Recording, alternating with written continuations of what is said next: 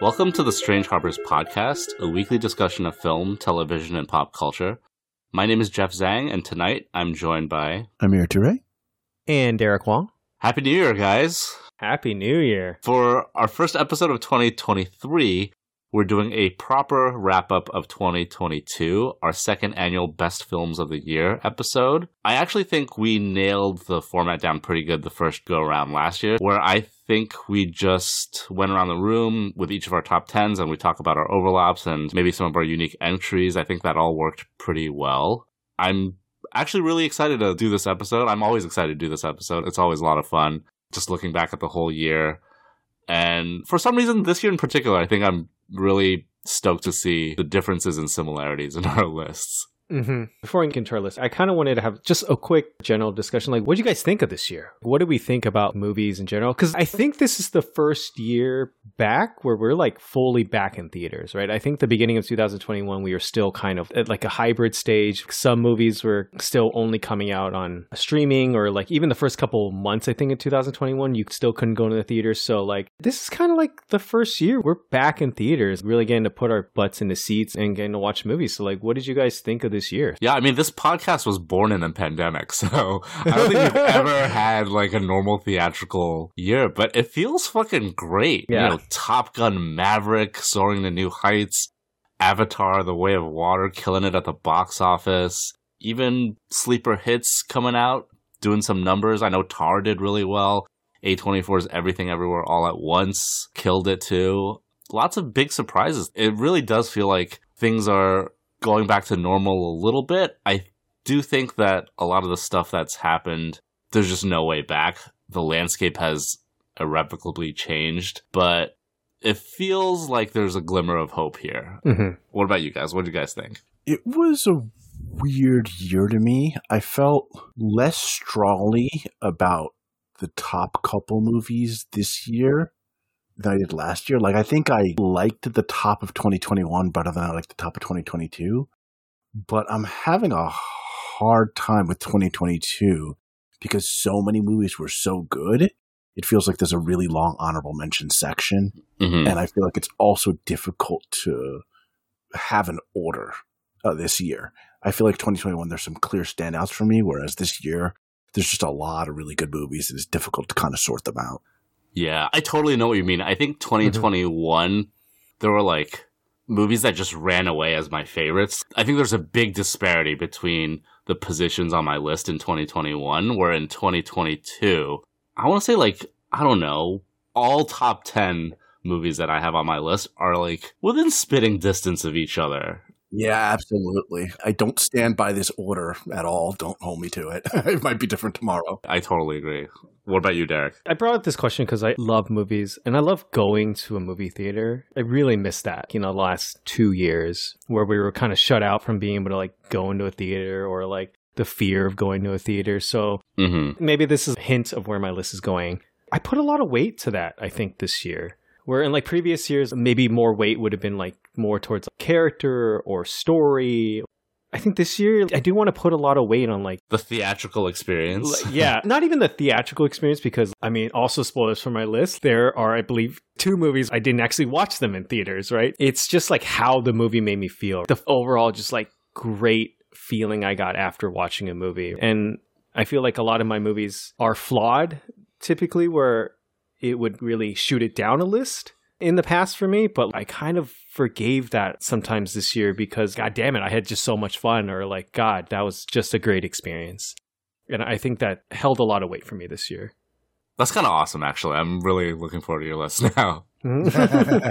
um, but yeah, let's start listing, right? Let's let's get into this. Yeah. So who wants to start? Um, I can go. All right. Um, so actually, my number ten movie of the year was Todd Field's Tar. Whoa. Yeah. Is that a that's too low? Yeah, oh, kind of. That's too high? Oh, okay. No, I think how we've talked about it the last couple weeks, I thought it would be higher, but now I'm interested to hear Vesemir's list. A logic, yeah. No, you don't have to give me logic why you put it this low yet, but like, tell me why it's on your top ten. Uh, I think it's probably the female performance of the year in Cate Blanchett, mm-hmm. and I think the writing is incredible. Agreed. Mm-hmm. The writing is so detailed. There's just such a sense of verisimilitude. You get the sense that this I mean, Lydia Tar seems like a real person. You have people Googling, like, who is Lydia Tar? Is Lydia yeah. Tar real? And, like, that's because the writing is so excellent. The dialogue is so convincing. The way she interacts uh, with Elliot Kaplan and the way she interacts with the interview at the New Yorker Festival and all of this, like, it all seems so, so, so real.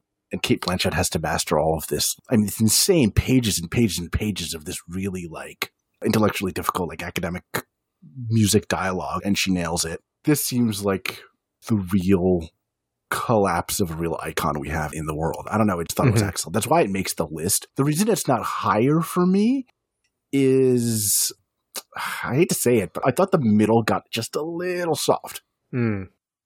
I thought the middle just went on a little too long as opposed to some of the other films in our list. I sort of had an idea of where this arc about, um, you know, abuse of power was going, and I felt like it didn't get to the nut quick enough for me. Was this on your list, Derek? It's definitely on my list. It's a little bit higher than Amir has it. I mean, I agree a lot with Amir says. Like, I think it is the female performance of the year. Like a couple years ago, Daniel Day Lewis announced that he was retiring.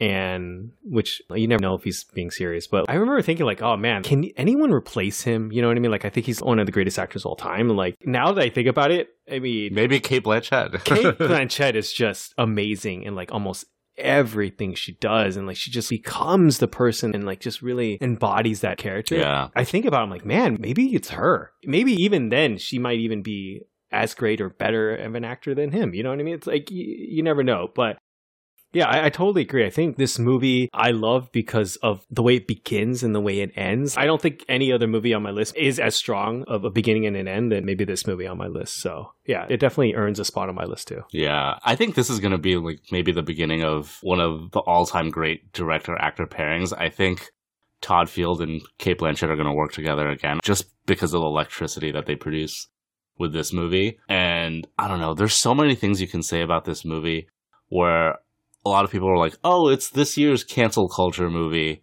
which kind of sums up this movie, but it's really not about that, right? I feel like this is kind of like a cinematic Rorschach test about how you view Lydia Tar as a character, just a searing portrait in the gray about power and those who wield it, the consequences. This movie is fantastic. I really, really loved it. Mm-hmm. Way higher up on my list, by the way. I think it's totally respectable. I get that. All right, Amir, what is your number nine? My number nine is Steven Spielberg's The Fabelmans. Yeah, Fabelmans. I have it higher. yeah, I'm sure you do. Um, I really liked this one. I was pleasantly surprised by it. I think it's super touching and super affecting and super smart and kind of strange. Like it's bizarre that it's not bizarre in like a sci-fi way. It's like psychologically bizarre. Like like this guy being Steven Spielberg makes like an autobiographical movie about his own life but thinly fictionalizes it and then kind of uses it as like therapy for the things that are going on. It's just a really bizarre, but at the same time, really touching and just incredibly done film. Uh, the Fabelmans was excellent. I thought it was going to be this like super saccharine California in the 50s nostalgia fest. And like, while it is that, he pulls it off. He makes you care about these people in this time. And you don't have to be from there or be from that generation to uh, fuck with his vision. So, yeah, I mean, Fabelmans is just really incredible. Yeah. Yeah. And like, it's, it's interesting. Juxtaposed to, I think, a movie we talked about last year, uh, Licorice Pizza by, you know, PTA. I feel like that was more of a moment where, like, if you understood Los Angeles, I think you got something different out of that versus you're right. The understanding of California and all the, the different places that he goes to in this movie, like, I don't think is as necessary. And like, it's still very much grounded in those places, but I think you're still able to jump into this movie and like really feel the different locations and the different times in this character's life, right? I have this higher on my list, and mm-hmm. I was very, very surprised by what we got versus what we expected from this movie. Like mm-hmm. Amir said, like we kind of expected this overly saccharine ode to like the magic of the movies, and this movie is much thornier than that. And there's a whole streak in the middle of my top 10 list where it's a bunch of movies about suffering for your art right? And mm-hmm. like this is one of them. And I love how bittersweet this movie is, and it's not just about how great making movies is, and like it's about the pains of being one of the greatest directors of all time. I love all the performances in this. I thought Michelle Williams was great. I know you don't agree, Derek, but I like her in this. I love uh, Gabriel LaBelle, Paul Dano, Chloe East. Really, really great performances in this. Um, yeah, amazing filmmaking too, with Tony Kushner on the scripting again, and Janusz Kaminski as director of photography. Uh, it was just Spielberg firing on all cylinders. 2022 seemed like the year where a ton of filmmakers had a reaction to like maybe the movie going experience, but also like mm-hmm. maybe the death of cinema and like what cinema means to them, the power of cinema and spectacle. Like, you know, I'm thinking about this movie, I'm thinking about Babylon, I'm thinking about Nope. Yeah. This is one of the better iterations of those. I know that Bardo and then um, Empire Light were also movies like that, but I haven't seen those, so I can't really speak to those. But like, I do think that this is one of the better interpretations of that idea that we For saw sure. this year. So I will say it did not make my list. I don't want to reiterate why, but if you listen to our episode, you kind of understand like some of the issues I had. But I do want to praise that I think this has one of my favorite scenes of the year the scene where he's cutting together the camp vacation where he finds Ugh. out his mom is having an emotional affair and like the way the camera is panning around him, the music swells in that scene. Like, I think that is definitely one of my favorite scenes of this year. Yeah, incredible scene. Incredible filmmaking there. Amir, what is your number eight? All right. This is uh, one I know that you're going to have higher, Derek. um, uh, this is the Daniels is Everything Everywhere All at Once. I mean, I think it's almost for the movies, almost sui generis. I don't know any other movie that does what this movie does as far as mixing wacky sci-fi concepts with like a heartfelt family comedy drama. Plus, you've got like the martial arts action comedy and the star power of Michelle Yeoh and the touching mother daughter plot line. And I don't know of another movie that is doing what this movie does. Um, so I think it's really, really unique. I think this probably suffered a little bit in my ranking just because it did get so overhyped. And uh, I'm sure you guys remember when we did do our episode on this movie, I was probably the coolest on it just yeah. because although I think you don't see anything like this in the movies, there are other like media formats in which you do see this kind of genre work done. Mm-hmm. I, th- I, think, as I said on the episode, it's kind of like an extended episode of Rick and Morty. and I still stand by that. But, you know, Rick and Morty's good. And so, uh, yeah, this is good too. I mean, it's really an excellent film. I, I think this is a film anyone could get something out of. I don't think it's like difficult to digest or super artsy. I think this is an easy watch and a great watch. One of the best of the year for You're sure. very correct in saying that I do have this higher on my list. I think I'm going to save my thoughts on this movie because I have sure, a lot to say, yeah. but it definitely is much higher on my list. My opinion of this movie is actually cooled considerably. um, yeah. it's still on my top 10 list, but it's actually lower than what you have it on, Amir. I think that it's very, very easy to get swept up in the theatrical experience of this movie. Just seeing it at South by Southwest at like the world premiere where everyone was there cheering on the movie, laughing, and like just getting so hyped over this. Just an incredible experience. But I think it does suffer a little bit on rewatch. Still one of my favorite movies of the year, hands down. I think mm-hmm. this is one of the examples where, you know, like from 10 to 7 to 6 or 5, or like there's just very little space between these movies where I feel like any one of these can switch on a whim for me. But I do think that the movie's a little overlong and I think it tries to hammer home the be kind through line a little too hard at the end, getting mm-hmm. a little repetitive. It kind of suffers from Return of the King syndrome where it ends like eight or nine different times without really earning all of those endings. But I still really do love this movie.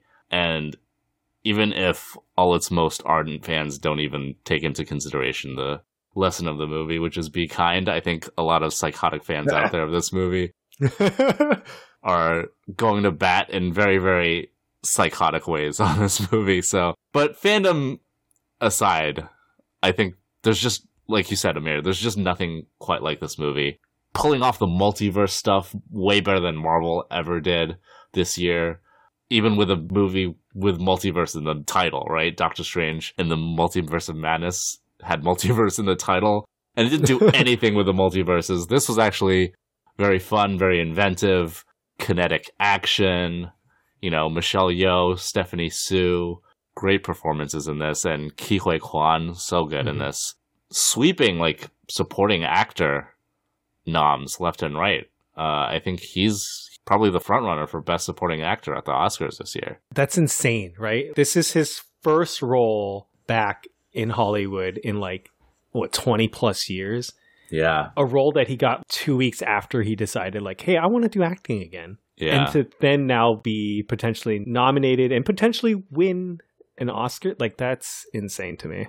I think it's pretty much consensus all across the board for everyone that he's like front runner for best supporting. Yeah. I will say that I'm a little bummed that Stephanie Hsu's yeah, it's kind of being overlooked. Overlooked in favor of Jamie Lee Curtis.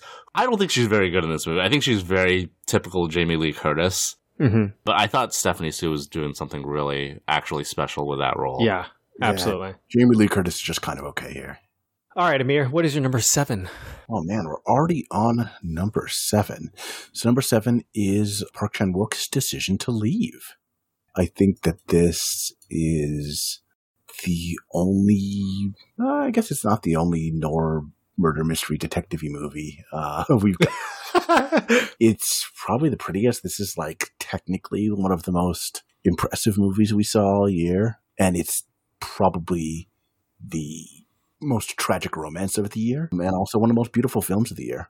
I think doesn't seem like it's getting the buzz it deserves. I don't know. You guys probably have your ears to the street a little better than I do, but I feel like I'm not hearing as much about this as I wish I was because this was like really, really excellent. Even though it pulls back from the typical hyperviolence and like sexuality of his other movies, I think the restraint is deliberate choice that I think works. And uh, I don't know, I really love this one. Yeah. Let's pick either of your lists. Yeah, it's definitely on my list. It's a little bit lower. Oh, way higher on mine. nice. Okay. Good. Good. I love this movie so much. So earlier, Amir, you said that Cate Blanchett's like far and away the best female performance of the year. But I don't know. Tang Wei is really close. I think she might. Ooh. I fucking love her in this movie. Just like this femme fatale role that plays everything just under the surface. A lot of subtlety. Yeah, of yeah. It's it's really really good. It's the opposite direction of the Lydia Tar character, um, mm-hmm. and I fucking love it. Yeah, I love Decision to Leave. The central puzzle box. I don't know this devastating ending. Yeah, it's fantastic. Yeah, it's got one of the best endings of the year for sure. Yeah, right? yeah, for sure a movie about being down bad. yeah, I think for me, it's definitely on my list because I think technically it's one of the best movies I've seen this year. And this is a year where we got like fucking Avatar and Top Gun. But that's, I think, a technicality that's a little bit different. Uh, yeah, I think this is one of the most beautiful movies I've seen this year. I do love the two main actors and characters in the heart of this movie. I think it is just a little bit lower on my list because, again, I'm not going to rehash, but I think I had issues with some of like the narrative threads in this movie. And I think that's why it just ends up a little bit lower on my list. Amir, what is your number six? Uh, number six. This is another one I think is going to be higher on at least Jeff's list. I don't know about you, Derek, how high you rated this one, but probably also a bit higher. This one is Martin McDonagh's The Banshees of Inisherin. Your list is now confounding me. I've exactly. It confounded me too, and you're going to see what I did in the end, and you might hate me for it, but we'll see. So it's strange because now I'm thinking like maybe our lists are a little bit. No, no, I don't think our lists are going to be the exact same. But I don't like, think they're going to overlap that much. Yeah, but, they're not going to overlap um, that much. But like, no, this is. I mean, I'm so intrigued now. I'm like even more intrigued. I'm super curious too because a lot of the stuff on my top half of the list is on it's your bottom, bottom, half. half. Right. Yeah. like, what is in your top half of your list? I probably just inverted it. All the stuff in your bottom half is in my top. Maybe, maybe, maybe. but yeah, um, um, Banshees, dark comedy about uh, what happens when your friend just decides he doesn't like you anymore. and uh, it turns into him cutting off his fingers and killing your goat, and you burn down his house. It's probably some of the most indelible images and sounds of the year. Mm-hmm. Those fucking fingers, fingers cutting on the door. Like I'm never gonna get that out of my head. Insane. And it's incredibly funny movie that goes well. I mean, it's a black comedy, so it goes from this really, really like funny air to being just incredibly, incredibly sad and fucked up. And uh, yeah, I really, really like this one. Some of the best performances uh, of the year from Colin Farrell and Brendan Gleeson, and just like a what a weird idea. Your friend just decides, you know what, you're boring. I don't like you anymore. Maybe I've never liked you. And then what the fuck do you do? About a man being bereft of losing his male companionship. It, it's a super interesting, really good movie. I just, I, I, re- I really enjoyed this one a lot. Is it on your list? Derek? Yes. Surprisingly, it's actually a little bit lower than where Amir has it. Oh, okay. I thought it would be higher too, but you know, when I started thinking about my list, I was like, oh man, this is starting to drop and it's kind of weird. Same for Decision to Leave. I thought it'd be higher in the end for me, but that also ended up kind of just getting a little bit lower and a little bit lower. And, and I do like The Banshees of Inisherin a little bit more than Decision to Leave. Again, I think this is another movie where like the two core characters are just great. I'm assuming if both of these actors get nominated, would they both be in male a lead? And I think both are deserving when it comes to Colin Farrell and um, oh my god, why am I blanking on the other actor's name? Brendan Gleeson. Brendan Gleeson. Brendan Gleeson, thank you. I think both of them are just doing some of the best work I think I've seen both of them do. Yeah. This is way higher up on my list. Yeah, no, I know this is. so I think I'll save my actual thoughts on this movie for my list. But Colin Farrell, fucking killer year this year. Yeah. With the Batman After Yang yeah. and this. He was also in the Thai Cave Rescue movie, which I forgot to mention the last time we talked about his yeah. Banner 2022. But yeah, I mean, all the performances are great. The two that I want to highlight too are Kerry Condon and Barry Keoghan too. Yeah, yeah they're, they're fucking incredible in this. Phenomenal in this movie. Just that mix of tones. Like the movie's not like a two-hander. Yeah, yeah, yeah. But such a strong supporting cast in those two. I'm sorry. Yeah, no, no, no. Yeah, I totally agree. Just Barry Keoghan, one of the most devastatingly tragic characters and funny characters. Yeah, the yeah. entire year. Yeah yeah, just what Martin McDonagh does with the tone in this movie is just phenomenal. I don't think anyone else can walk that tightrope quite like he can. Mm-hmm. I'll talk a little bit more about it when I go down my list. All right, Amir, we're at the halfway mark of your list. What is your number five? My number five, probably, I expect this to be higher too, but my number five is Robert Eggers' The North. Oh. I talked a little bit about like unique movies so far on the list already, and this is another one that's super unique. You're never going to see a Viking movie that's as authentic to the source as you're going to see this one. You know, he really gets deep into it with the berserkers and the witchman and the rituals, and it's just so arresting and different. And it's also got some of the best visuals, some of the best action of the year.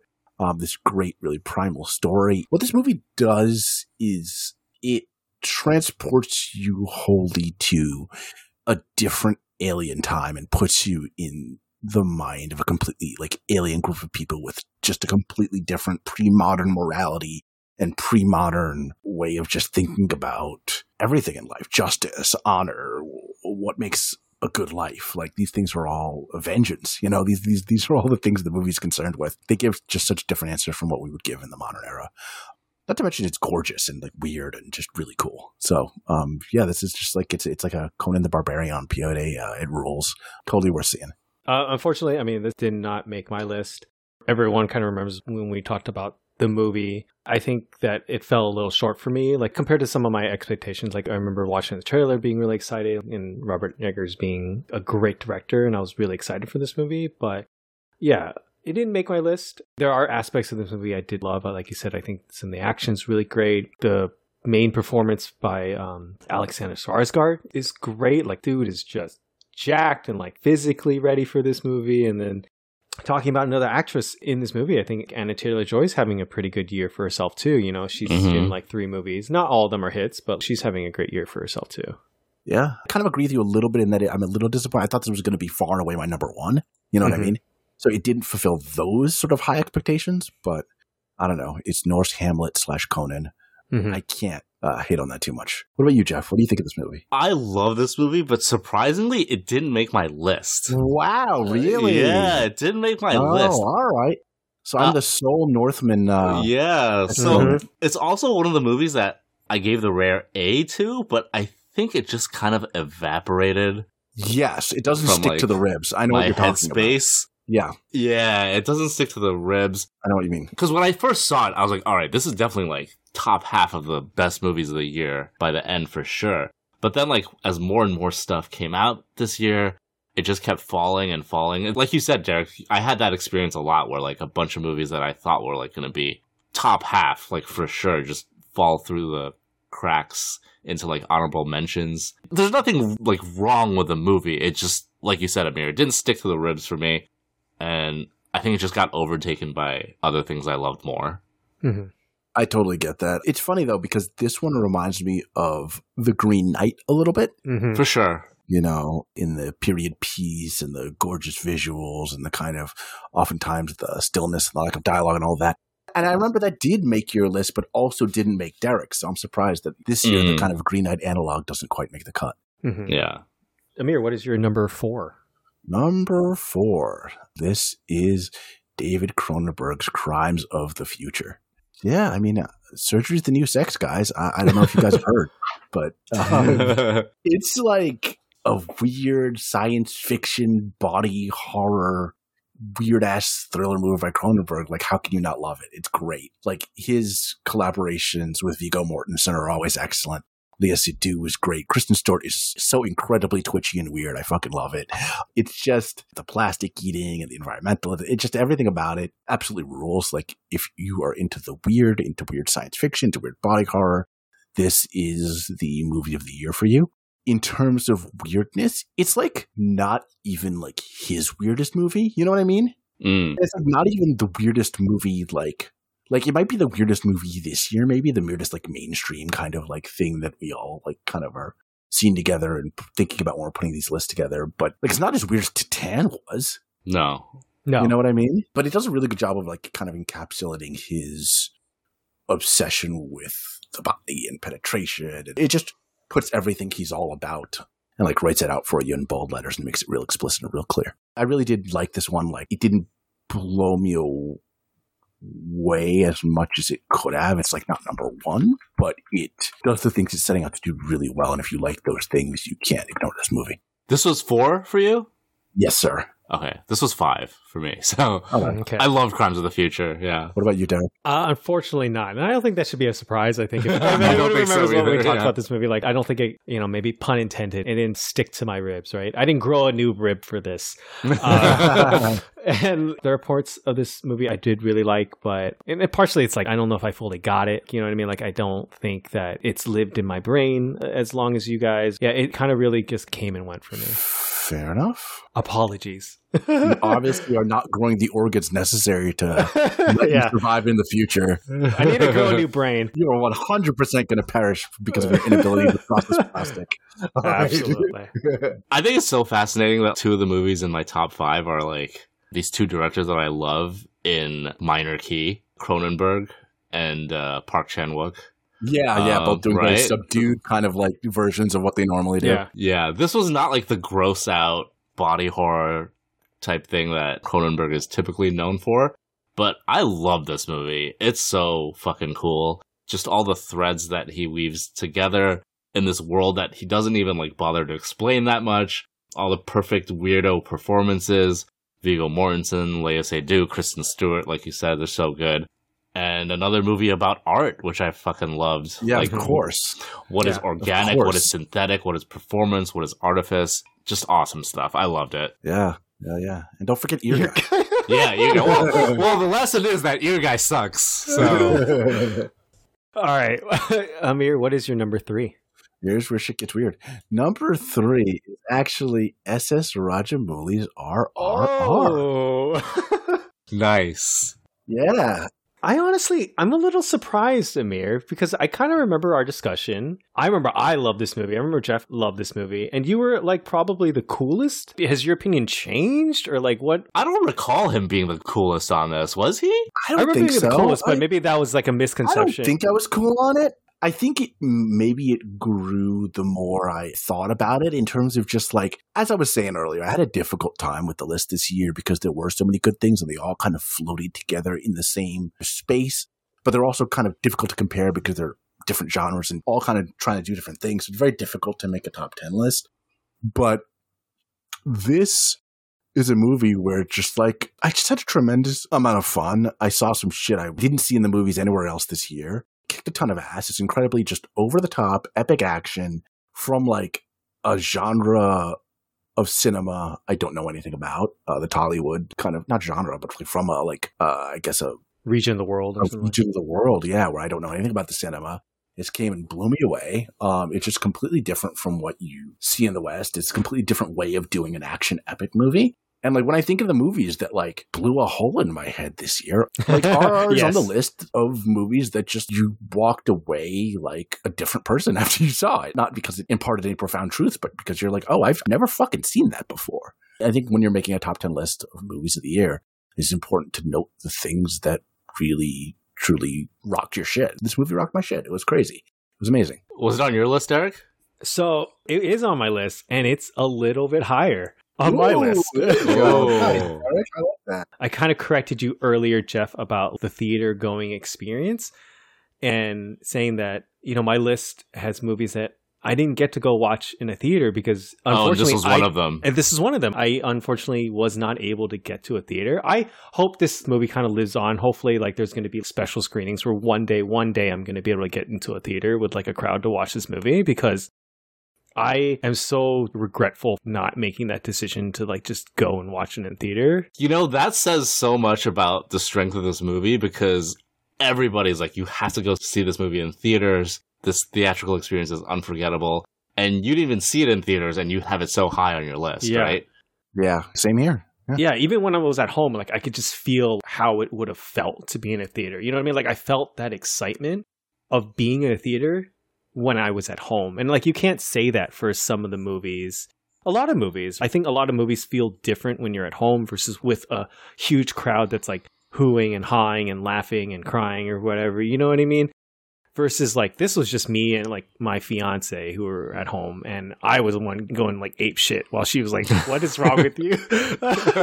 You know so like I love this movie. And I'll talk a little bit about it when I unveil it you know on my list. I'm glad you guys love this so so much because this was the most painful cut from my top 10 uh, uh, I love this movie too and like I just like other things more Yeah, no, that's fair. Yeah, it, it, it, was tough this year. It really was very It was hard. really hard.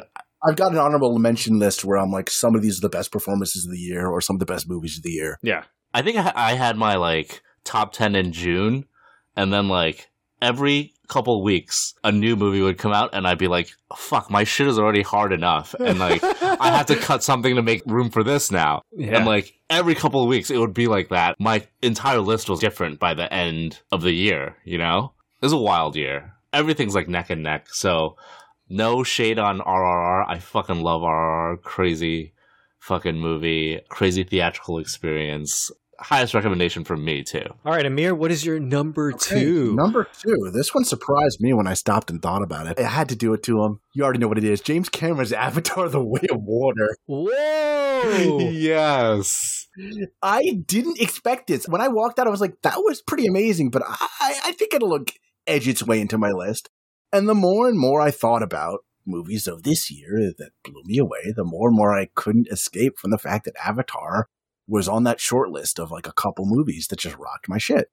And wow. it, it's not because it's like the perfect movie. Exactly, yeah. Or anything like that. It's because just like The Northman puts you in the mind of, I don't even remember what century, whatever, 13th century Viking Hamlet and just introduce you to this alien world. Avatar puts you completely in an alien world and it's doing something with the level of immersion and its technology that I've never seen before.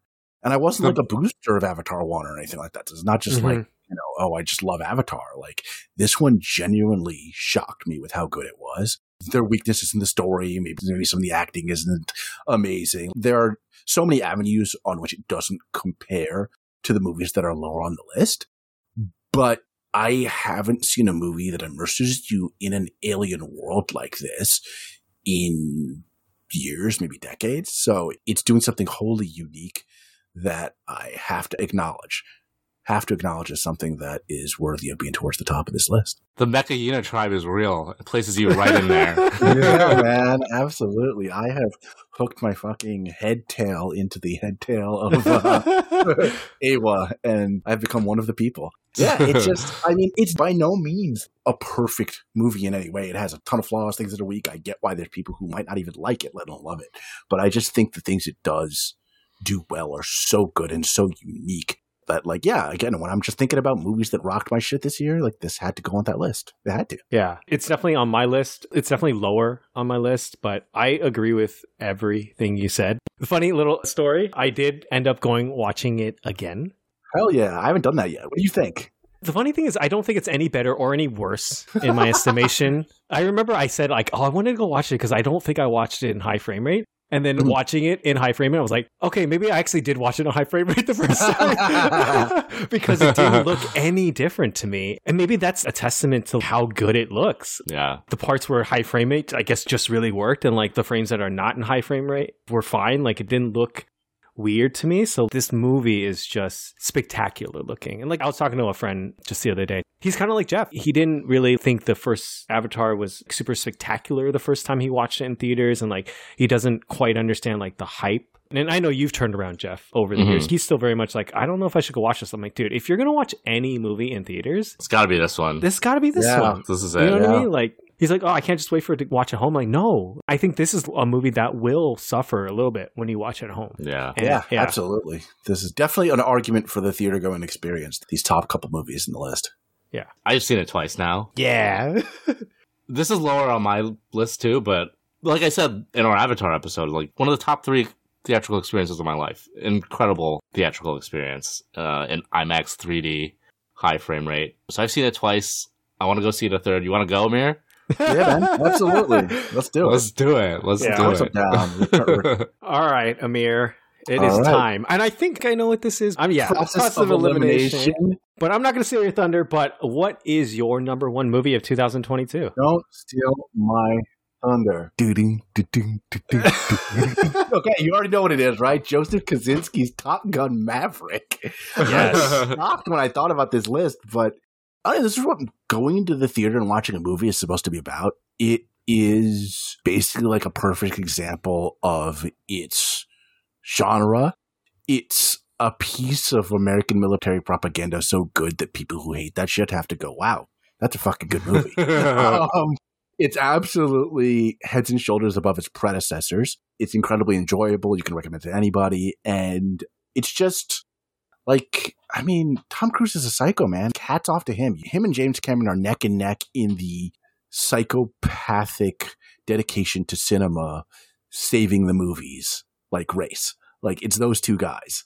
And, uh, you know, I struggled with this one, but um, in the end, I had to give this number one. Like, it's not as unique, maybe, as the other movies on the list, but it's, I think, the perfect example of what it is. I mean, I think it's unique in its own way. The jet fighter scenes, come on. You don't see yeah, anything yeah, like yeah, that in any other movie this year, right? Like, it's insane on its own level. The fact that the actors are in real planes really doing mm-hmm. this stuff, like, it's almost the opposite of Avatar, right? Yeah. The amazing part about Avatar is how amazingly immersive you can get the CG to look. And the amazing thing about Top Gun Maverick is that they didn't use CG, right? That they're mm-hmm. doing this for real with real actors and real planes. And uh, it produced an experience like no other. Yeah, this is another um, must see in the theaters movie. This is, again, such a hard list to make. And like Top Gun Maverick doesn't really fit on the same top 10 list as a movie like decision to leave or something. Like it just doesn't. Yeah. Like they're almost not comparable. Again, when I just sat and thought about the movies this year that kicked my head in, Top Gun Maverick was at the top of that list. It just was. I mean, to speak to that point a little bit though, like, you know, part of my research doing this year's list and any list any years i do take a look at other people's lists right like i go around to different like publications or like critics I like, and I take a look mm. at their mm-hmm. list. This is in a lot of people's list, right? Good, I don't think that. Yeah, like I don't think not to say that your choice isn't unique, but I don't think this isn't in the conversation for like one of the best movies of the year. 100 percent could be. Yeah, and it's absolutely in my list, definitely lower. But interesting enough, we just finished talking about the at-home experience versus in a theater. And I absolutely agree. Like the best way to watch this movie is in a theater. But, you know, I recently went on a trip and I was on a plane. One of the movies they had was Top Gun Maverick. And I'm like, hell yeah. I don't care that it's a small screen that I'm watching this on. I'm going to watch this again. And it's still fucking amazing, right? Like, even on a small screen, I was just like, I love this movie. I'm so surprised it's number one, though. That's crazy for me. Yeah, uh, it that is number one on your list, Amir. I think part of this is the difficulty of picking from a bunch of movies that are all like fairly high quality. Part of it is the incommensurability of, of comparing movies that are like completely different genres, do completely different things. And part of it is like the lack of a clear number one standout knockout movie that made me kind of, I think, reorient my list in like a kind of an unconventional way. Because originally I was going to put like my top three sort of towards the bottom this like Top Gun Avatar. Uh, yeah, yeah, yeah. This kind of Top Gun Avatar RRR trifecta of movies that like blew me away, but they're kind of like actiony, fun, big blockbuster theater movies. They're not your typical Oscar bait kind of movie. They don't have the typical, except for Cameron, maybe they don't have the typical director pedigree or the typical acting performances or, or the cinematography or, or, or like any of the things that make, I don't know, something like, I don't know, Decision to Leave great, right? But then I thought more and more about it, and I'm like, why am I ghettoizing these choices and putting them out? like, really? Like, why is it that they good have for you? Yeah, good for because you. they're like, I guess they're not genre, but they're action film. Why do they have to go at the bottom just because everyone says they have to go at the bottom? Fuck that. These are the movies that like fucking kicked ass this year, and I'm putting them at the top. Fuck it. So yeah, that's why they're there.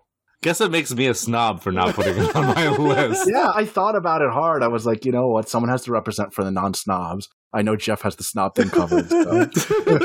it's interesting now that I've heard your whole list and like heard you kind of explain your movies. Like I feel like our ideologies this year are, are actually a little bit aligned, Amir. Like You're I'm really surprised. me. yeah, sorry. I'm a little surprised. I'm actually a little surprised, but I'm, I'm, very happy to hear your list. Honestly, yeah. I'm not knocking Top Gun Maverick. I love Top Gun yeah. Maverick.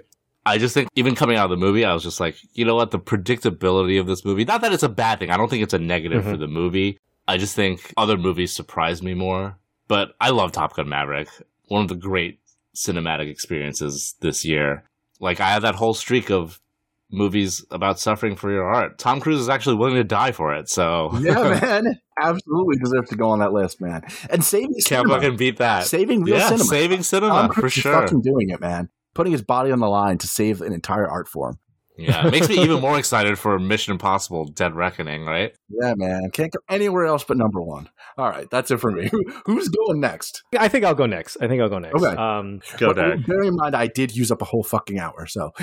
yeah, no, I, I think uh, you know, like last year, the ones that are repeats, we'll probably won't talk too much, and I'll, I'll try to focus on the ones that I know that aren't repeats. So my number 10 is definitely one that isn't on your list, and I'm pretty sure it's not on Jeff's list, but I think this is very much a me pick in the sense that this movie and this property resonates with me highly. My number 10 is Dan Trachtenberg's Prey. Ooh, respect. Ooh. So respect. you know what? That is not on my list, but it's in the honorable mentions. Prey was Me fucking too. good, dude. I respect Me too. that on your list. I, I love that. And this is my second movie where I could not go into a theater to watch, right? And not even for lack of trying, like this was not in theaters. Literally, none of us could go watch it in a theater. So I think when we talked about this movie, when we did the review, like I love the character of the Predator. It's like one of my favorite all time movie monsters and properties growing up watching the movies.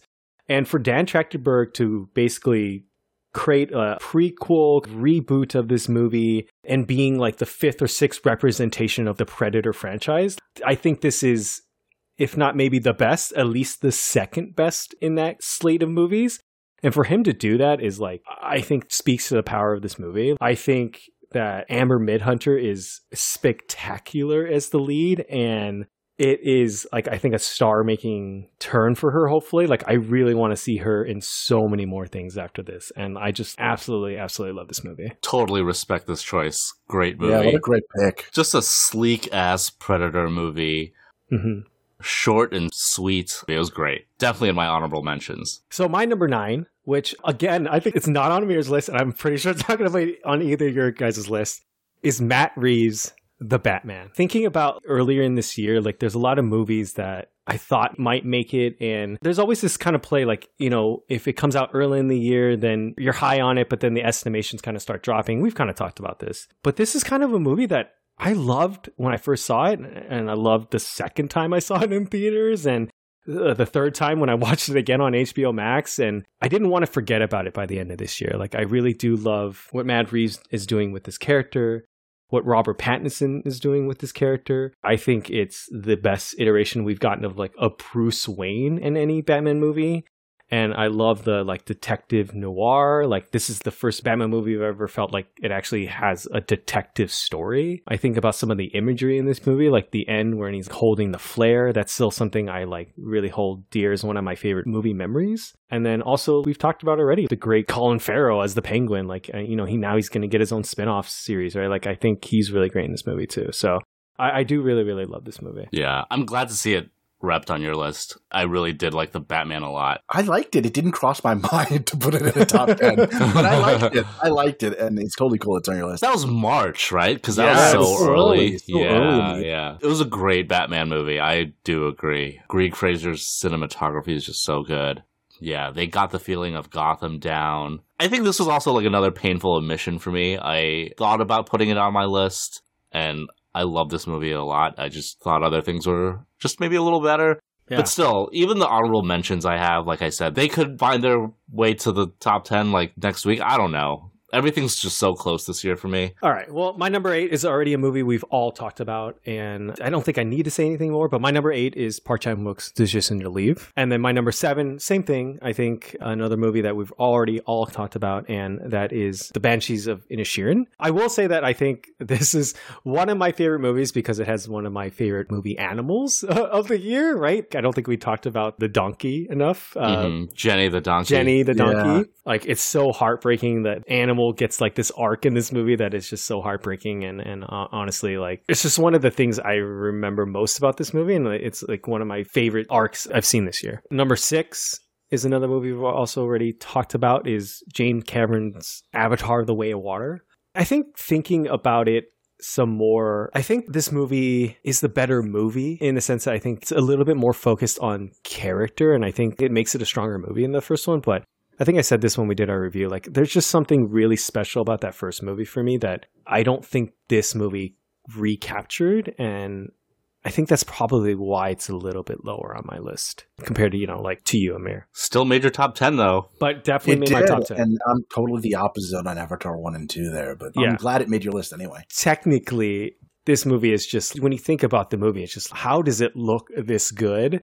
And you know, like in 10 years, it probably is still going to look pretty damn good. It is. I think we've just in general reached a point where CGI now holds up. Yeah. You know what I mean? Yeah. Like, mm-hmm. like it's good enough now that even stuff from 10 years ago, you go back and you look like that, that wasn't so bad. Like the original Avatar was, you know, what, 14 years ago almost? And it holds up. Like it's not as fresh as this, obviously, but it doesn't look bad, right? You're not going back to like blocky N64 graphics or something. Yeah. Uh, my number five, again, another movie we've all already talked about, and this is Joseph Kosinski's Top Gun Maverick. It's really hard to say this because I think a lot of my movies on my top 10 like make me feel this way, but honestly, this is probably the most fun I had in a theater this year. Like, I think hands down, this movie is so much better than the first one. That blows my mind. I was already on for the ride. I know who Tom Cruise is as an actor and like what he brings to a movie. So that has me yeah. excited for this movie.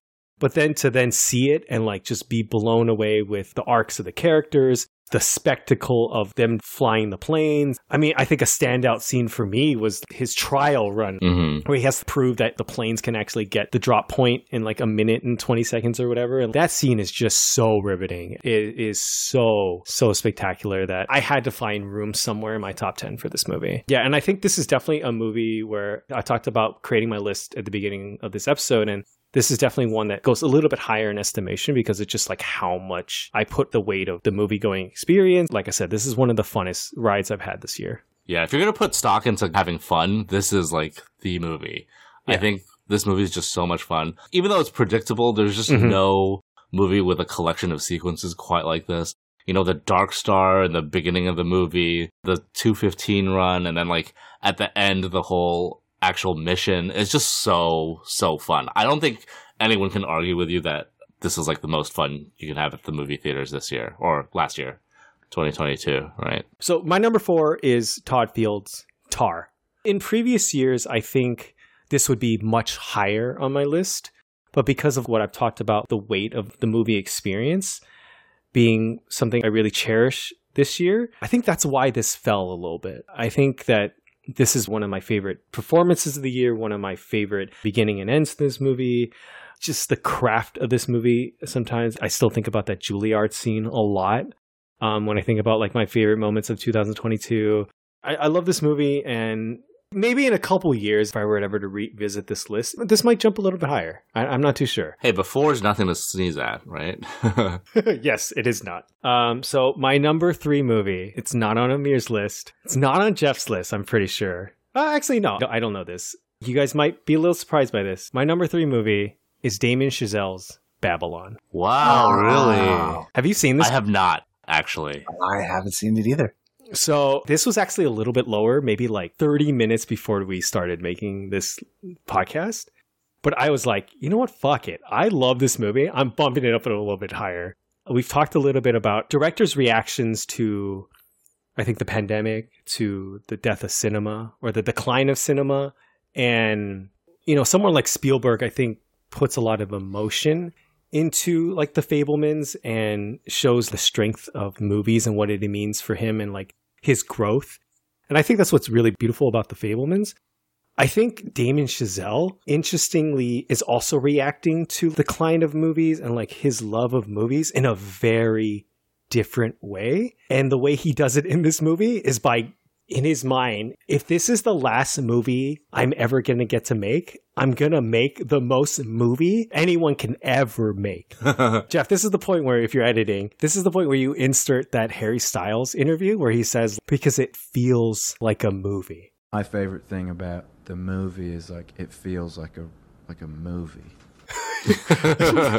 right? Because I think that that's kind of what this movie was for me. Like I think it's just the way he starts this movie is at 11 he'll ramp it up to like 13 and then to ease the tension he'll just go back to 11 he'll never go below that. I think this is a movie with flaws still. The second half or the last third of this movie falters a little bit but i still think that i love it because damien chazelle like a lot of his movies deals with the power of art but then also the sacrifices you have to do to get to that point for your art. And I think his other movies maybe tell that narrative a little bit better, but I still really loved what he does with this movie. And I think him and Justin Hurwitz, it's still one of my favorite combos to be working in movies right now. I really, really love this movie. Yeah, this is the one holdover from 2022 that I'm still really curious to see just because of how many people are polarized by it. Some people think it's dog shit. Some people think it's a masterpiece everyone has a slightly different take on this movie, and now with your endorsement, I'm even more curious to see it. I'm excited to see this. Well, Under the Whale, it's like one of these kind of super polarizing movies. I don't think people are saying this one's like offensive, like Blonde or the Whale, but I don't know. I haven't seen it, so people are just torn on. They're not offended. Yeah, yeah, yeah. Fair, fair. All right. So my number two movie of the year is SS Rajamouli's RRR.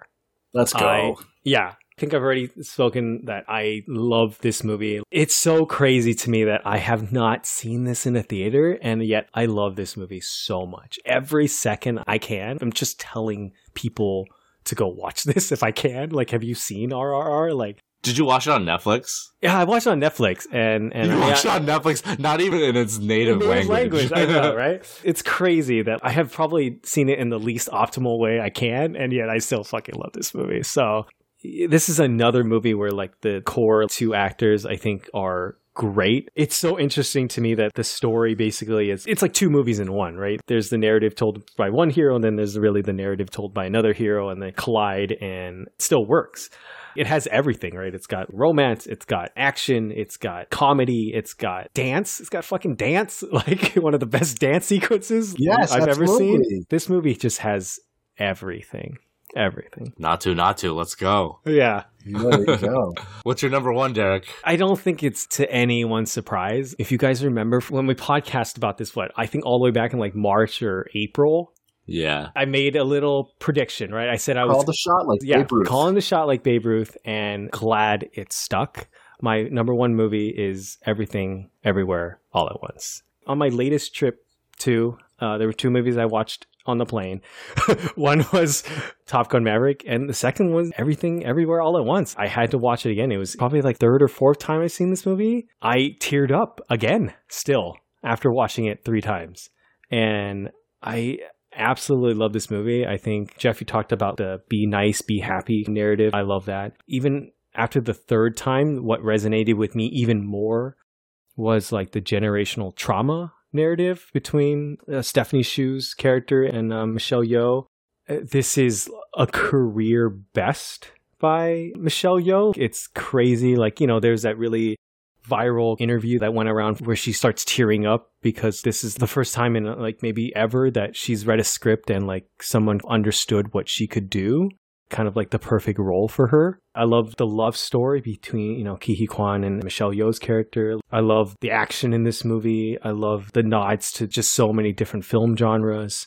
It's one of the funniest movies I've seen this year and just one of the most tender. And like, I think this movie for me is that perfect balance between like action spectacle, like blockbuster movie, and then also just one that is so tender and like just really for me emotionally speaks to like who I am and really resonate with me culturally and emotionally. You're number one. Number one, man. Number one. All right, Jeff, let's get to your list. What is your number 10? Blow your mind with all my picks.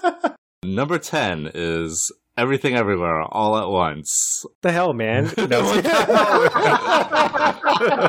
I'm just kidding. I'm just kidding. My number 10 is a jab at Derek. No, I'm just kidding. I mean, I still love this movie.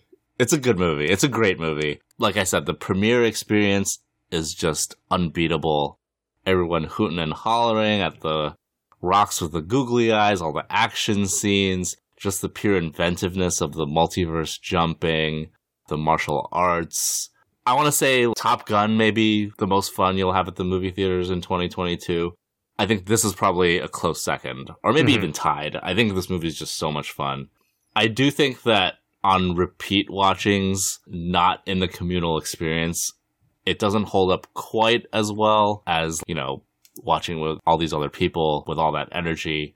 But this movie does speak to the Asian experience, especially like the Asian American experience, which I found very powerful and very profound. Like I said, I keep saying it this episode, all the movies from like, I don't know, 10 to 2, even like 10 to 1, whatever, the whole list they're all closer together than they have been in previous years. Just because something's at number 10 doesn't mean it's really, really far away from my number one, right? Mm-hmm. I do like everything everywhere all at once a lot. So we've talked enough about it. We don't need to talk about it some more. Yeah. My number nine, which is not on anyone's list, is Andrew Semans' Resurrection, starring Rebecca Hall. The one freakout movie of the year that I fucking love. Rebecca Hall's performance in this is phenomenal her 10 minute monologue about babies being eaten is just fucking ridiculous. Mm-hmm. Just an insane psychodrama performance from Rebecca Hall. This is the movie that kind of laid mindworms in my brain. The ambiguity of it, Tim Roth's terrifying performance. Yeah. Yeah. Unforgettable movie. I really, really fucking like this. Just my brand of completely fucked up. Let's put this up there with one of the best female performances of this year, I think. Yeah. Absolutely. This is right up there with Cate Blanchett. Yeah. I was going to ask Amir, did this cross your mind at all of putting this oh, on your yeah. list? Oh, yeah. This is like definitely that honorable mention section. It's definitely one of those where I'm like, wow, this is potentially one of the best performances of the year, and I can't believe it's not making my top 10. yeah. All right, Jeff, what is your number eight? My number eight is Kogonada's After Yang. Yeah, I really, really liked After Yang a very quiet, meditative movie. Another Colin Farrell performance that kind of blew me away. This movie about a family coming to terms with their robotic servant malfunctioning and just surprisingly melancholy and bittersweet.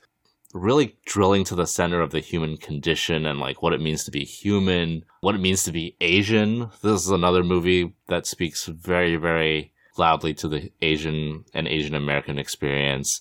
Heartbreaking movie, but also a very soothing movie. Kogonada is just great at composing the visuals and the mood. Did this movie cross any of your guys' minds? It's also kind of an honorable mention, but yeah, sort of in the lower down. It wasn't like a contender. I was going to say, I think this is what I kind of alluded to it earlier.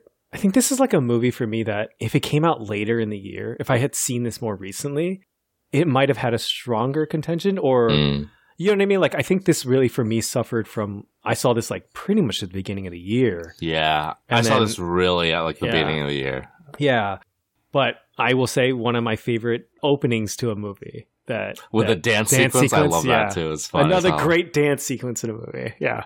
All right, Jeff. What is your number seven? My number seven is Avatar: The Way of Water. Hell yeah! uh, I just think of that James Cameron interview on his master class, I think. I think it was his master class actually, where um he talked about like the studio executives fighting him and it's like all these fucking flying scenes in the first Avatar, they're fucking pointless and they're so long. They don't add anything to the story, like there's no narrative function to them. And James Cameron's like, You're absolutely right about all those things, but guess what? I want to see it. That's what he says. I want to see that shit. And Avatar was almost done and they were complaining about the flying scenes. Why does this flying scene go on so long? It, you've, you've already proved the point. It doesn't advance the narrative. It doesn't advance the character. I said, You're right on every count. You've ticked every box like a good studio executive. But guess what? I want to see it. And I extrapolate from that, and Stanley Kubrick was a firm proponent of this principle. If I want to see it, my cognitive leap is there are going to be lots of people that want to see it and want to see it for itself, not for its purpose, right? Because there is a purpose to the things you want to see. The purpose is to be present, to be in that world, to be enjoying what's happening, to sustain a feeling. So those flying scenes actually did have a big purpose. That's when Jake and Neytiri fell in love. And I got into a big fight with the studio over that if I want to see it, I know other people are going to also. And like that's Avatar: The Way of Water. There are people who are mad about like nothing happening that middle stretch. That middle stretch is gorgeous. Absolutely. The stuff in the water, in the high frame rate, Payakan, fucking great stuff with the space whales. Spectacular movie that deserves to be seen in theaters. Never bet against James Cameron. Mm-hmm. I saw this movie. I was like, I don't even know where the fuck I'm gonna put it. I just kind of like threw a dart on the dartboard. That's how close all these movies are to each other. Um, I fucking love Avatar: The Way of Water. Like I said, top three theatrical experience. So don't miss this one. all right, Jeff. What is your number six? Number six is The Fabelmans, Steven Spielberg's little auto fiction, back to back bangers with West Side Story, and then this. And we already talked about this, but a thornier movie than you would expect, killer performances from everyone in the cast. This idea of your autobiography as like self therapy, you know? Mm-hmm this director's heart and soul, hopes and regrets delivered through his own craft. It's one of his most personal movies, and I think one of the year's best. I really, really like this movie. Lots to chew on. I love The Fabelmans. Jeff, what's your number five? Number five, which is close to Amir's number four, Crimes of the Future. Body is reality, surgery is the new sex, right? Let's go. Yeah, David Cronenberg. His first movie in eight years, I think. What else haven't we said about this movie? Perfect weirdo performances, talking about art, performance, you know, in this uninhabitable society. This whole stretch from my number five to number three is all about art and people suffering for their art, you know? Actually, number six, because The Fabelmans is about that too. Yeah. so, Jeff, what is your number four? Number four, which I'm surprised didn't make your list, Amir, is Jordan Peele's Nope. Yeah, this is again an honorable mention. Honorable mention, yeah. I think it's Jordan Peele's most mature work, talking about our obsession with spectacle, our desperate need to capture it. On its surface, it's about UFOs, but it's also the movie about making movies, you know? The pieces of ourselves we feed into the Hollywood meat grinder and like our obsession with spectacle, like mm-hmm. we said. I think in the end, it's about animal safety on set. That's really important. animal safety on set, right? Yeah, yeah, for sure. Gordy's home. Uh, I don't know. I thought all the performances in this were fantastic. Daniel Kaluuya, Keke Palmer, one of the fieriest performances of the year. One of the most charismatic. Yeah, super charismatic. Yeah. Yeah. Steven Yeun with one of the most layered characters in cinema this year with his Jupe Park. I love the design of Jean Jacket. I thought that was great. Terrifying stuff where the people are being digested alive. Yeah. Great horror beats in this. Incredible technical craft in this too. With Hoyt van Hoytema's like nighttime photography. Just nothing can compare to the visuals. This was spectacular. I really, really did like this a lot. Yeah. I mean, clearly uh, it didn't make my list. And Yeah. I don't even know if it was like on my short list per se. But I Uh-huh. will say that I think I was probably the coolest uh, one of us when we originally reviewed this. But I think partially because I think it's your love and excitement for this movie, Jeff. But I have come around in my estimations liking this a lot more than I originally did when I first saw it. I do think it is a great movie. I'm happy it's at least represented on one of our list. yeah. All right, Jeff, what is your number three movie? My number three is Todd Field's Tar. We've talked about this in depth already. Just a stunning performance by Cate Blanchett as Lydia Tar. Much, much more than this year's cancel culture movie. Mm-hmm. So many layers to it. Just this unraveling of a genius under a microscope. Guilt and comeuppance. This movie about how prestige and accomplishment and genius and how it renders like a shield from consequences until it doesn't, right? Mm-hmm. I think Cate Blanchett is frontrunner for Best Actress, and I think for good reason. She just commands the screen, and it's hard to do, but you will believe that she's like an EGOT winner Mhm. uh, when she's on the screen. You fully buy into her genius and prowess as this world-renowned conductor. Not something you see every day. All right, Jeff, what is your number two movie?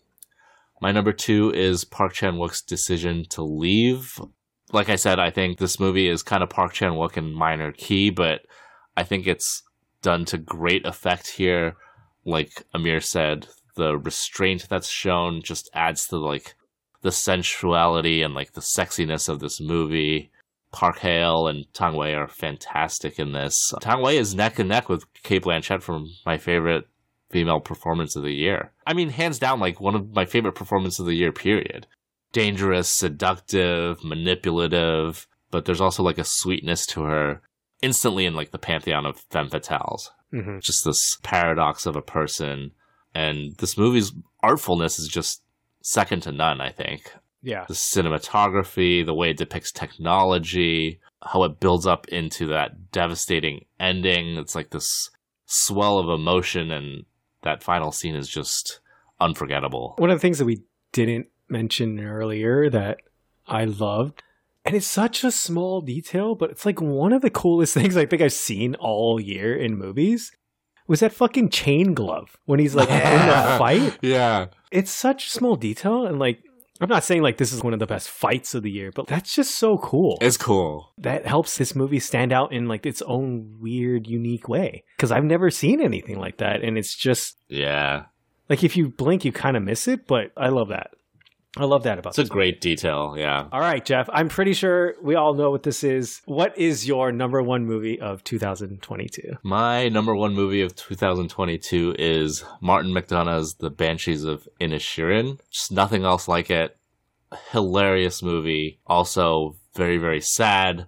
A movie about crushing loneliness and this pettiness and grotesque escalation. I fucking love this movie and its masterful mix of tones. Colin Farrell's sad sack, dull-witted performance is just nothing you've ever seen from him. He's such a good character actor now that I can't believe they ever tried to make him a leading man. He's just so good in these little weird performances. Mm-hmm.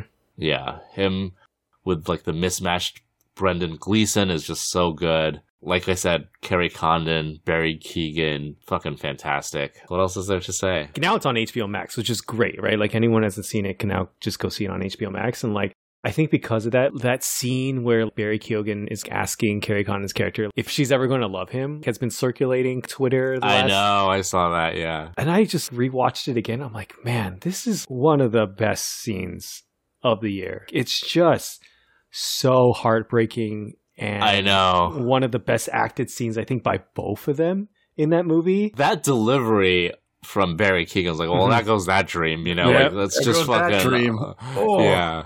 Oh, I'm glad I caught you, actually. because there was something I was wanting to ask you actually, and discovering how much we have in common, well, just makes me want to ask you even more. We don't have anything in common. Uh, don't skip ahead. Yeah, what I was wanting to ask you was something along the lines of, should have planned this really. But yeah, what I was wanting to ask you was,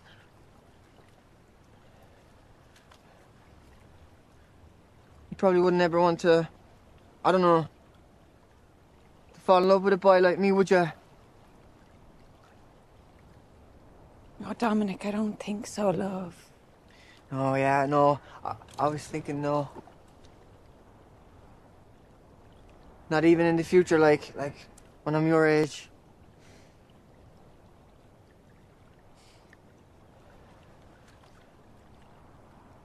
Yeah, no. I didn't think so. Just thought I'd ask in the off chance. You know, like faint heart and that.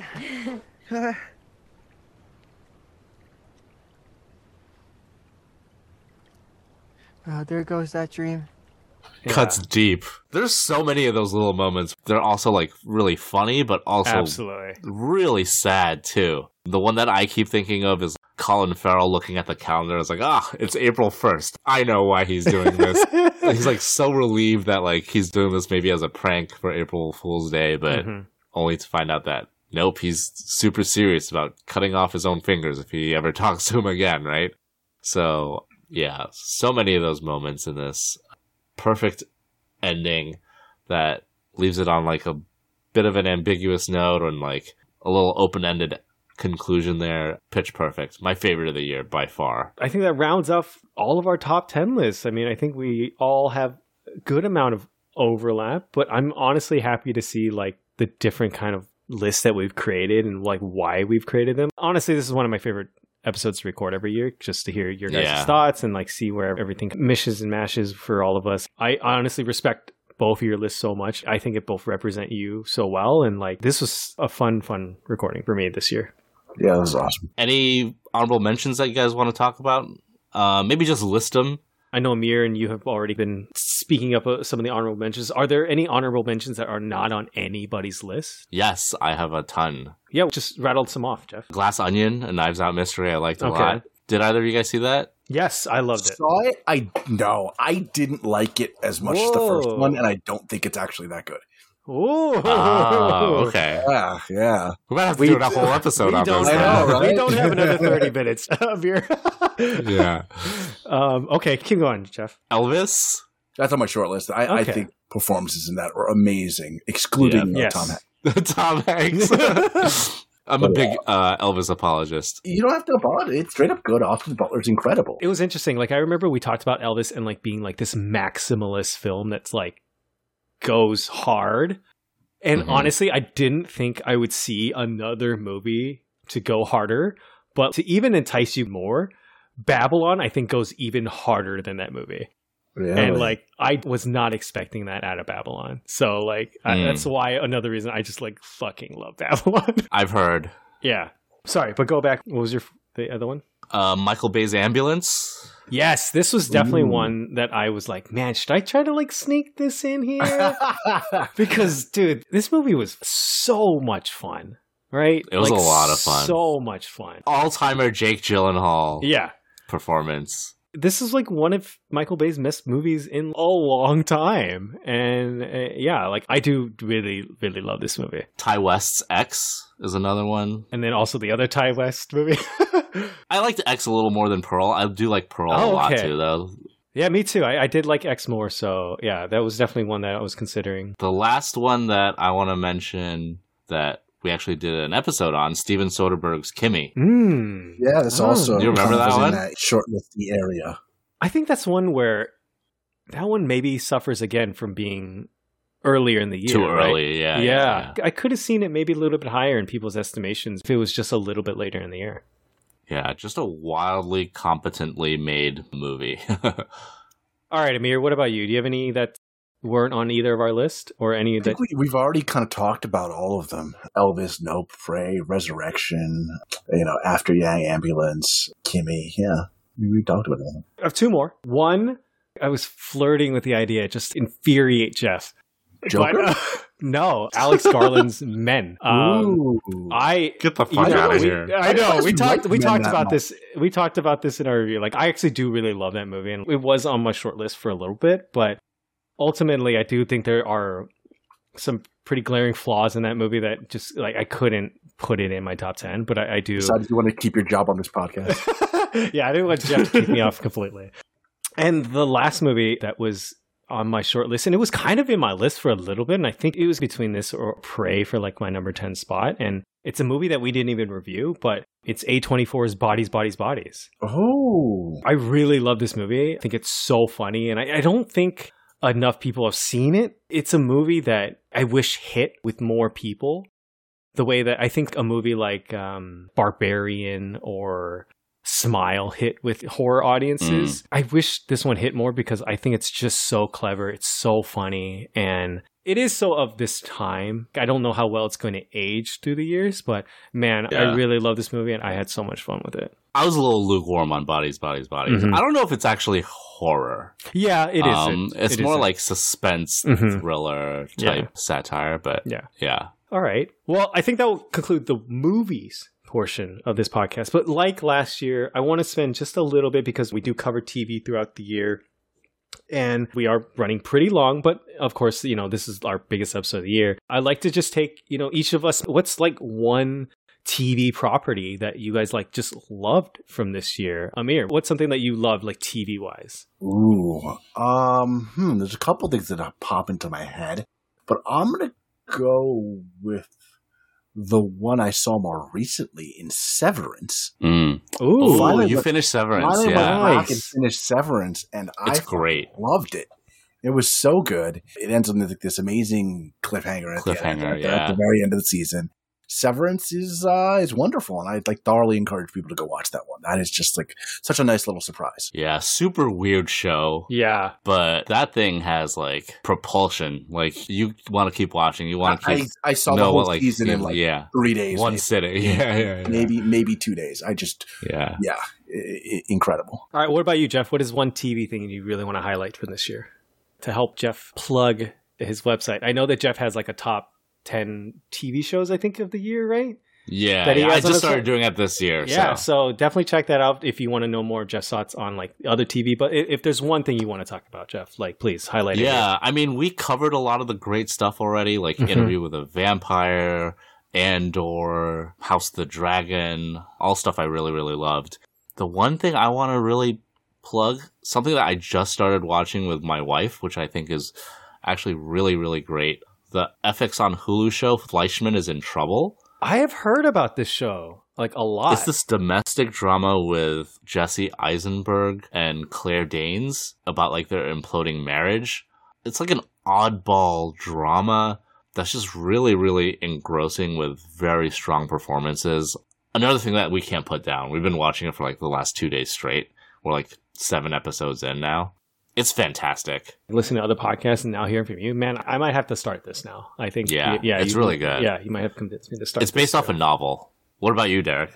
So my TV pick, and I think it's kind of in line with when we talked about this subject last year. If our list encompassed TV, this would absolutely find a spot here, like on my list of like favorite things. Nathan Fielder's The Rehearsal. Oh, yeah. I loved the experience of watching the show, the audacity of it, and the cleverness. Just where it took me emotionally sometimes was just like hmm I never expected from a show from him. Yeah. But also, like, I think I'll go back to like episode four, he, where he does like the class, the Nathan Fielder method or whatever, you know what he calls it.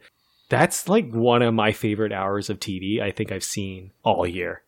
Like, I still think Yeah. about it. It's one of the most hilarious things I've seen. I absolutely love the show. And like, I'm scared of a second season because I just don't think it could be as good, but I'm absolutely on the ride for like more and more of this show. The rehearsal was number two on my list on my website. hmm I fucking love the rehearsal. I think it starts off as like one of the funniest things I've ever seen in my life. And then it becomes like really like emotional and complicated by the end. hmm Like a show about like performance and what it does to you. The ambiguity of like what's real, what's uh, manufactured by Nathan Fielder. The lines that starts to blur. It's fantastic. All right. Well, I think that will wrap up last year for us. I mean, we've given you our top 10s, we've given you some TV recommendations if you haven't watched them, some other honorable mention when it comes to movies.